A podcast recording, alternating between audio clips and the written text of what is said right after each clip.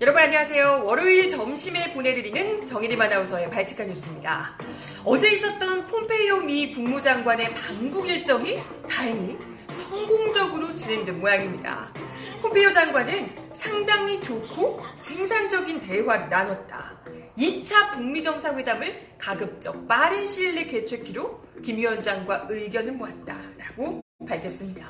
또한 김 위원장이 풍계리 핵시험장에 불가역적 해체가 됐음을 확인할 수 있는 전문가들로 구성된 사찰단을 초청하겠다는 뜻도 밝힌 것으로 알려졌는데요. 그만큼 자신 있다는 얘기겠죠. 오늘 이 이야기 발칙한 뉴스 첫 소식으로 먼저 전해드립니다.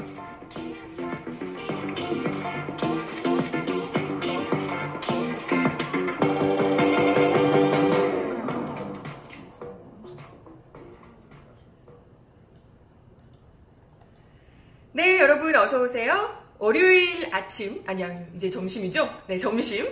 발칙한 뉴스 정일이 아나운서입니다. 어, 내일이 또 한글날이어서 쉬는, 오늘까지 쉬는 분들도 많으신 것 같아요. 오늘 출근하는데 길거리가 한산하더라고요.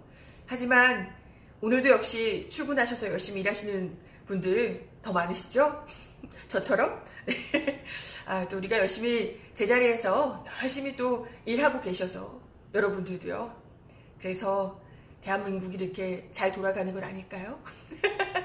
제가 이래서 그렇다고 제가 이래서 제가 이래서 이렇게 대한민국이 잘 돌아가고 있다고 혼자서 생각하며 네, 네. 뭐 내일도 발칙한 뉴스는 하는 거 알고 계시죠? 한글날에도 깨알 홍보를 하며 발칙한 뉴스는 월요일부터 금요일까지 매일 점심 때 점심 딱 드시고 나서 후식처럼 즐길 수 있게 12시 30분부터 약 1시간까지 1시까지 생방송으로 진행하고 있습니다. 많이 많이 관심을 가져주시고요.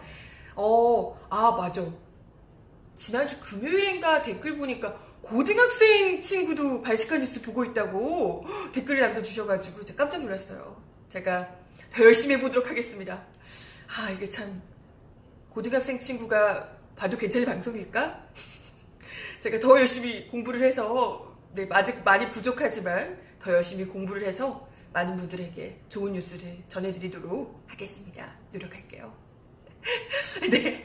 어, 오늘 또 가장 중요한 뉴스, 많은 매체에서 다 다루고 있는 뉴스인데요. 어제, 바로 어제 미국 폼페이오 장관이 평양을 방문했죠. 그리고 김정은 위원장을 드디어 만났습니다.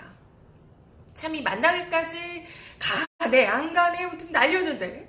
그래도 이제 일정을 확실히 잡고 또 만난다고 해서 그래도 좀 기대를 했거든요, 우리가. 그죠? 어, 이게 분명히 그런 이야기를 뭐 진전된 게 없다 이러면서 안 만났기 때문에 어, 이분 이제 좀 만난다고 약속을 확실하게 한 것 보면 그래도 진전된 무언, 물밑 협상 무언가가 있을 것이다. 이런 좀 생각을 했거든요. 그래서 내심 기대를 하며 하지만 또 아, 또 뭐야, 또 이상하게 뭐 이렇게 되는 거 아닐까 하는 걱정도 좀 있고 하면서 지켜봤는데 다행히 잘 된 것 같습니다. 다행히. 어제 이제 뉴스, 이분들은 그렇게 트위터로 정치를, 트럼프 대통령도 그러더니 폼페이오 장관도 이렇게 트위터로 뭔일 있으면 트위터로 바로 이렇게 정치를 해요. 아무래도 그 미국의 주요 매체들과 사이가 좋지 않아서 그런 건지 아무튼 트위터로 바로 관련한 보도를 관련한 내용을 가장 먼저 빠르게 올렸습니다. 이번에 올린 이 폼페이오 미 장관이 국무장관이 올린 내용인데요. 여기 보시면 예, 영어로 되어 있습니다. 당연히 이 내용들은요 주로 어, 폼페이오 장관이 평양에서 김 위원장과 좋은 만남을 가졌다 뭐 이런 내용이고요. 그리고 싱가포르 정상회담 합의에 관한 진전이 이루어졌다. progress라고 돼 있어요. 그리고 가까운 미래에 김정은 북한 국무위원장과 다시 만나길 고대한다. 뭐 이런 내용이 담겨 있습니다. 그러면서 사진들을 이렇게 보시면 중요한 거 사진이에요. 여기, 여기, 여기 막 웃고 있는 사진 보이시죠? 여기 또 막 굉장히 좀 나름 화기애애한 분위기로 사진이 올라와 있어요. 아, 이게 아무래도 이제 뭐 안 좋은 얘기가 나갔다 나간 상황에서 안 좋은 얘기 뭐 싸우고 이랬는데 이런 분위기 사진을 굳이 올리진 않았겠죠.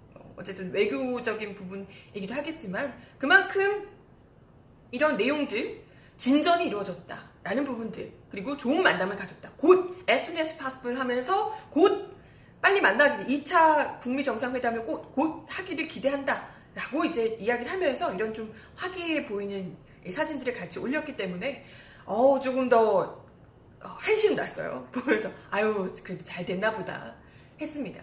그리고 또 곧장 우리 문 대통령과 만나서 폼페이오 장관이 그 내용에 대해서 이야기를 또 구체적으로 나눴다고 하는데요. 북미 양쪽이 2차 정상회담의 구체적인 시기와 장소를 결정하기 위한 협의를 계속해서 진행해 나가기로 했고 실무협상단을 구성해서 북한의 비핵화 프로세스와 북미 정상회담 일정 등을 빠른 시일 내에 협의하기로 했다라고 밝혔습니다. 근데 특히 중요한 대목이 이거예요.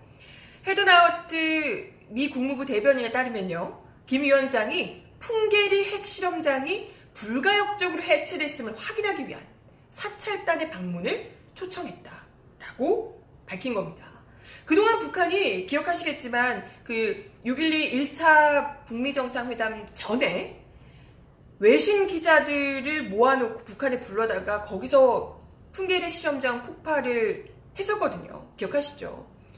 그래서 어 그만큼 이제 우리가 이만큼 하고 있다 이런 걸 이제 보여준 건데 국제사회. 북미 정상회담 하기 전에. 딱 보여준 건데 근데 그럼에도 불구하고 미국에서는 계속해서 아직 모른다. 전문가들이 검증을 해야 된다라고 계속해서 주장을 해왔습니다.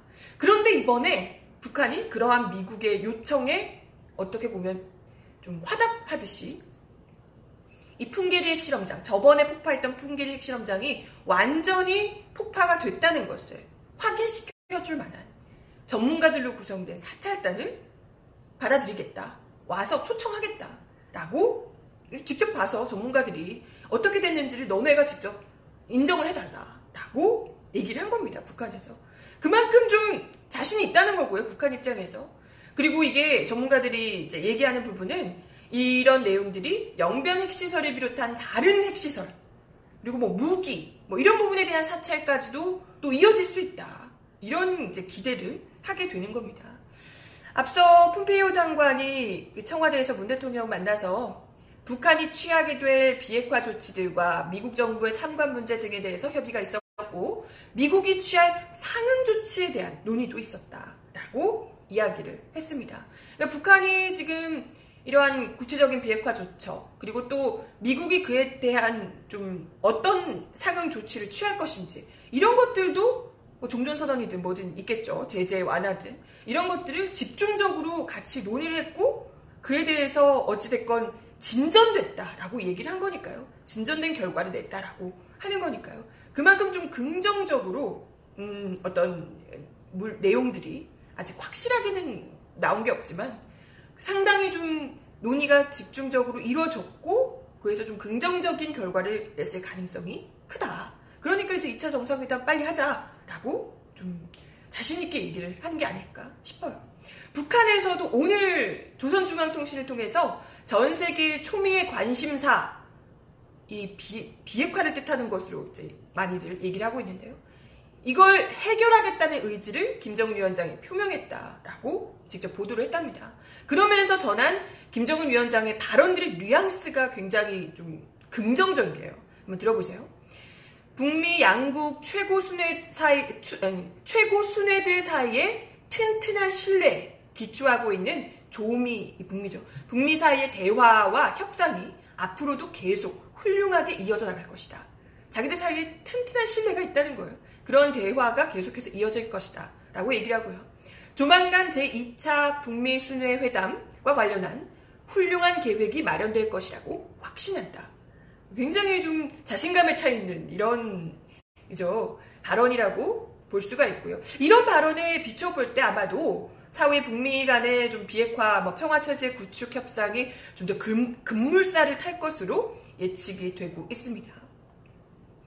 아무튼 어, 남아있는 좀 핵심 이슈들에 관한 논의를 심화시키기 위해서 양쪽의 실무팀이 곧 만날 예정이라고 하니까요. 어, 북미 정상회담이 우리가 생각하는 것보다 더 빠른 시일 안에 그리고 종전선언과 그 외에 뭐 평화 협상까지 다 우리가 생각하는 것보다 더 빠르게 이어질 수도 있겠다 이런 기대를 하게 됩니다. 이러한 국제 정세에 발맞춰서 남북 사이에도 지금 우리가 생각했던 것보다 상상했던 것보다 훨씬 더 빠른 속도로 예상을 뛰어넘는 수준의 일들이 하나씩 현실화되고 있습니다. 어, 여러분들 주말간 이 뉴스들을 보셨을 것 같은데요. 우, 우선 경기도에서 지금 이분이 경기도의 평화부시장이라고 합니다.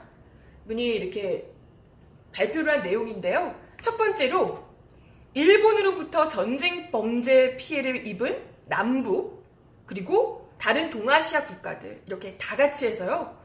경기도에서 국제 학술 대회를 열 예정이라고 합니다. 우리가 이제 다른 나라들하고 같이 이렇게 뭔가를 하고 이런 거 많았지만 남북이 함께 그것도 일본으로부터 입은 전쟁 피해에 대해서 이걸 증언하고 직접 뭐 일본을 규탄하는 뭐 발언을 함께 한다든지 이런 일은 지금까지 없었던 거잖아요. 네, 지금 남북한 전문가뿐만이 아니고 뭐 위안부 피해 할머니들 그리고 뭐 중국, 미얀마, 필리핀 등 전쟁 피해 당사국들이 같이 참여할 예정이라고 해요.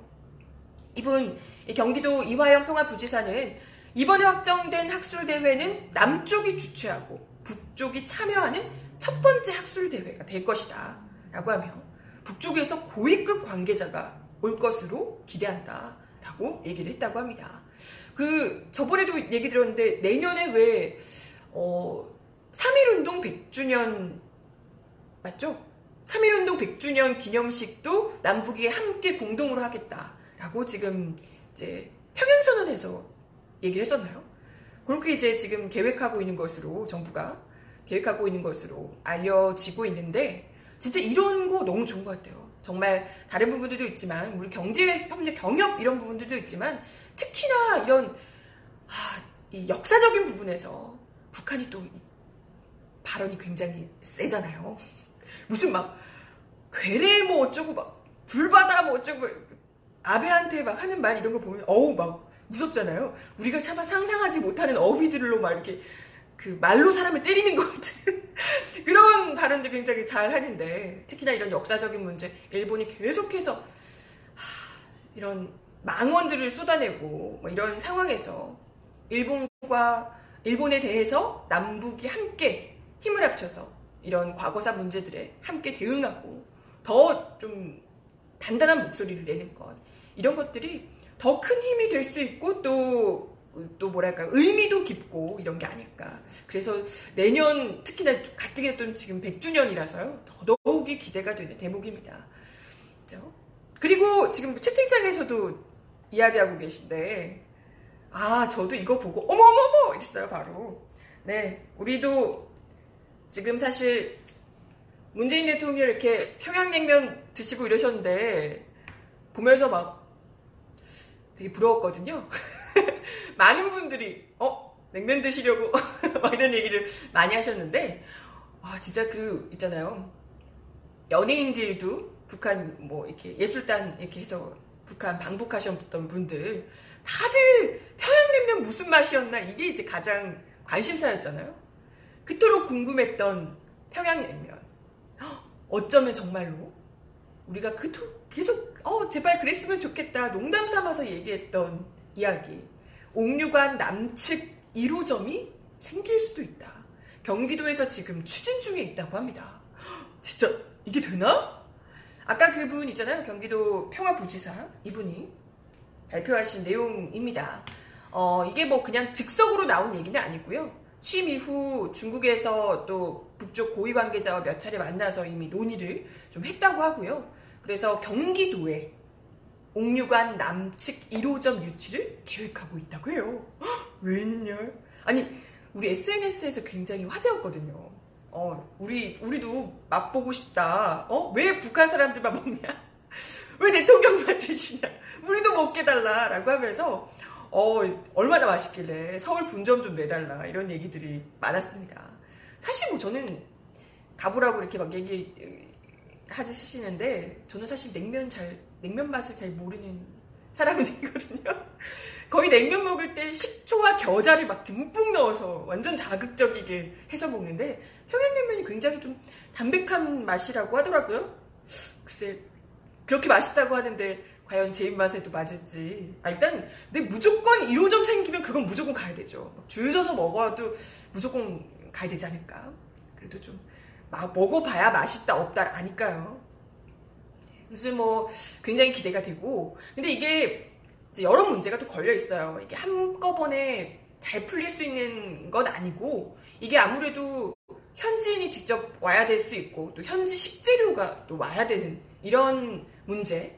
그러면 또 그쪽 현지에서 오게 되면 숙박 문제 이런 것도 좀 걸리게 될 수 있고 또 대북 경제 제재 대상에도 또 포함될 수 있어서 아직은 좀 협의 수준으로 진행 중에 있다고 합니다. 근데 지금 아까도 얘기했지만 뭐 북미 관계가 더 많이 잘 풀려서 대북 제재도 좀 이렇게 해소가 되고 정말 종전 선언 이런 게 오면 이건 뭐 급물세 바로 이제 하게 되지 않을까.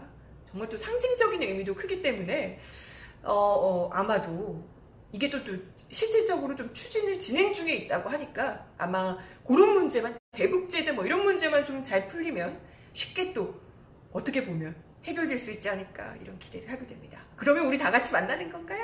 우리 1호점에서 만나는 건가요? 옥류관 남측 1호점에서 이거 먹다 보면 옆에 다 아는 얼굴이고 그런 거 아니에요? 아유 참 아무튼 하, 기대해 보겠습니다. 남측 옥류관 남측 1호점도 네.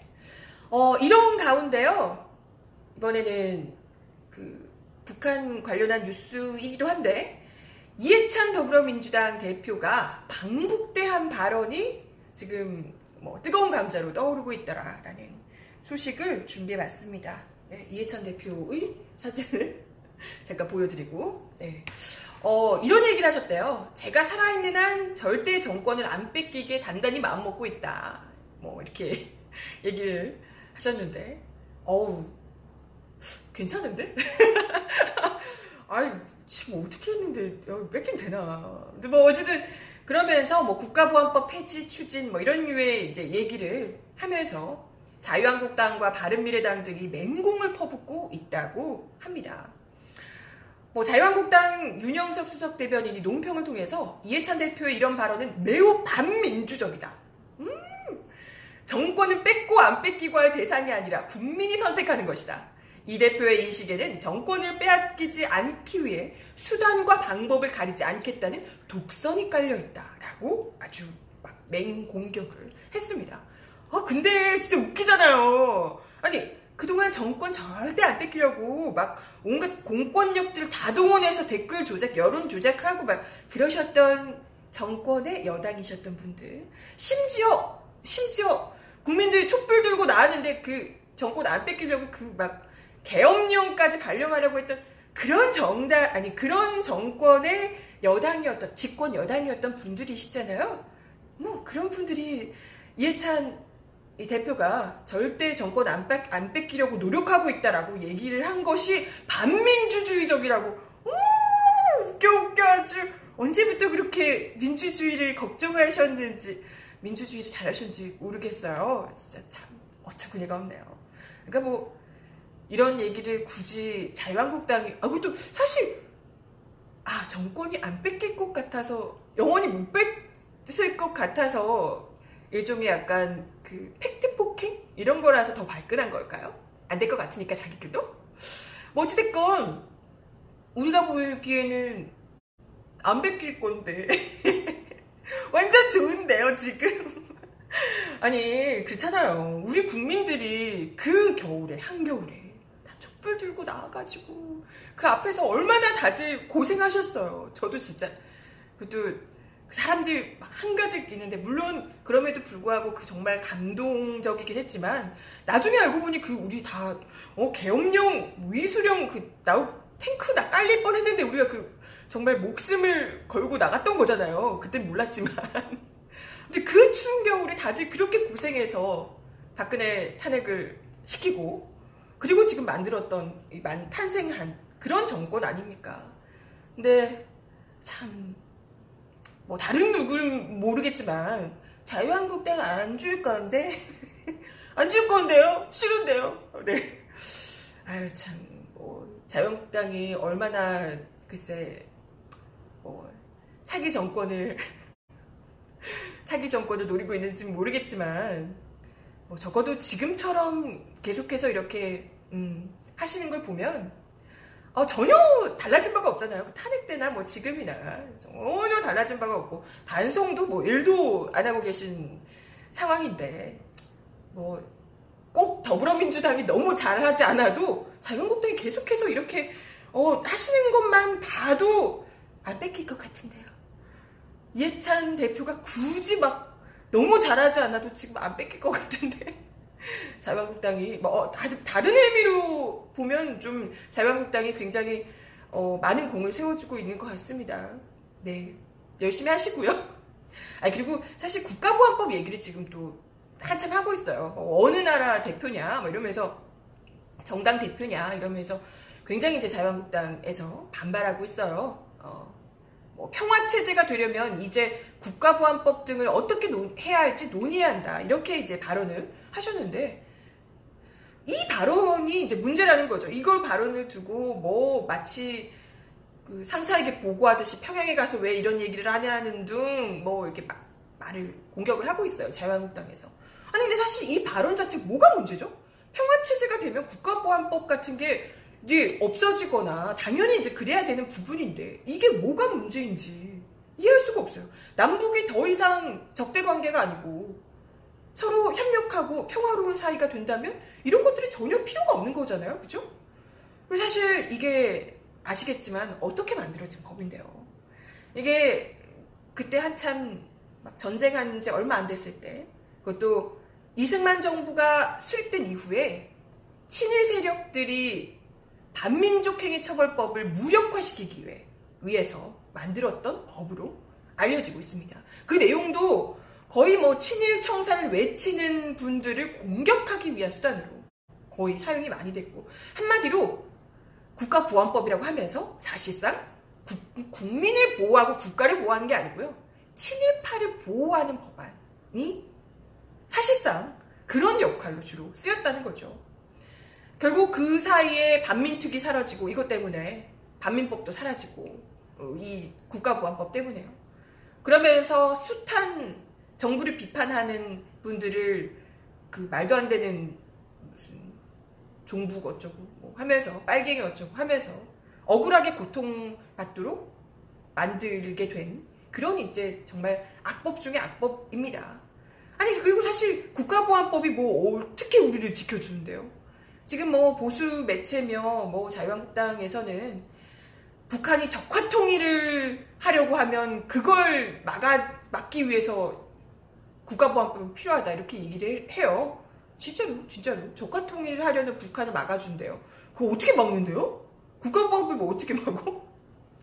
사실 국가보안법이 아니라도요. 국가보안법에 담겨 있는 그 내용들, 국, 진짜 뭐 어떻게 뭐 보호하려고 하거나 위험한 부분이 있는 것들은 사실상 지금 나와 있는 법률들로 충분히 다 보호를 하고 제재를 하고 할 수 있습니다. 근데 이제 이걸 왜 그렇게 끝까지 잡고 늘어지고 있는지를 우리가 똑바로 봐야 되는 거죠.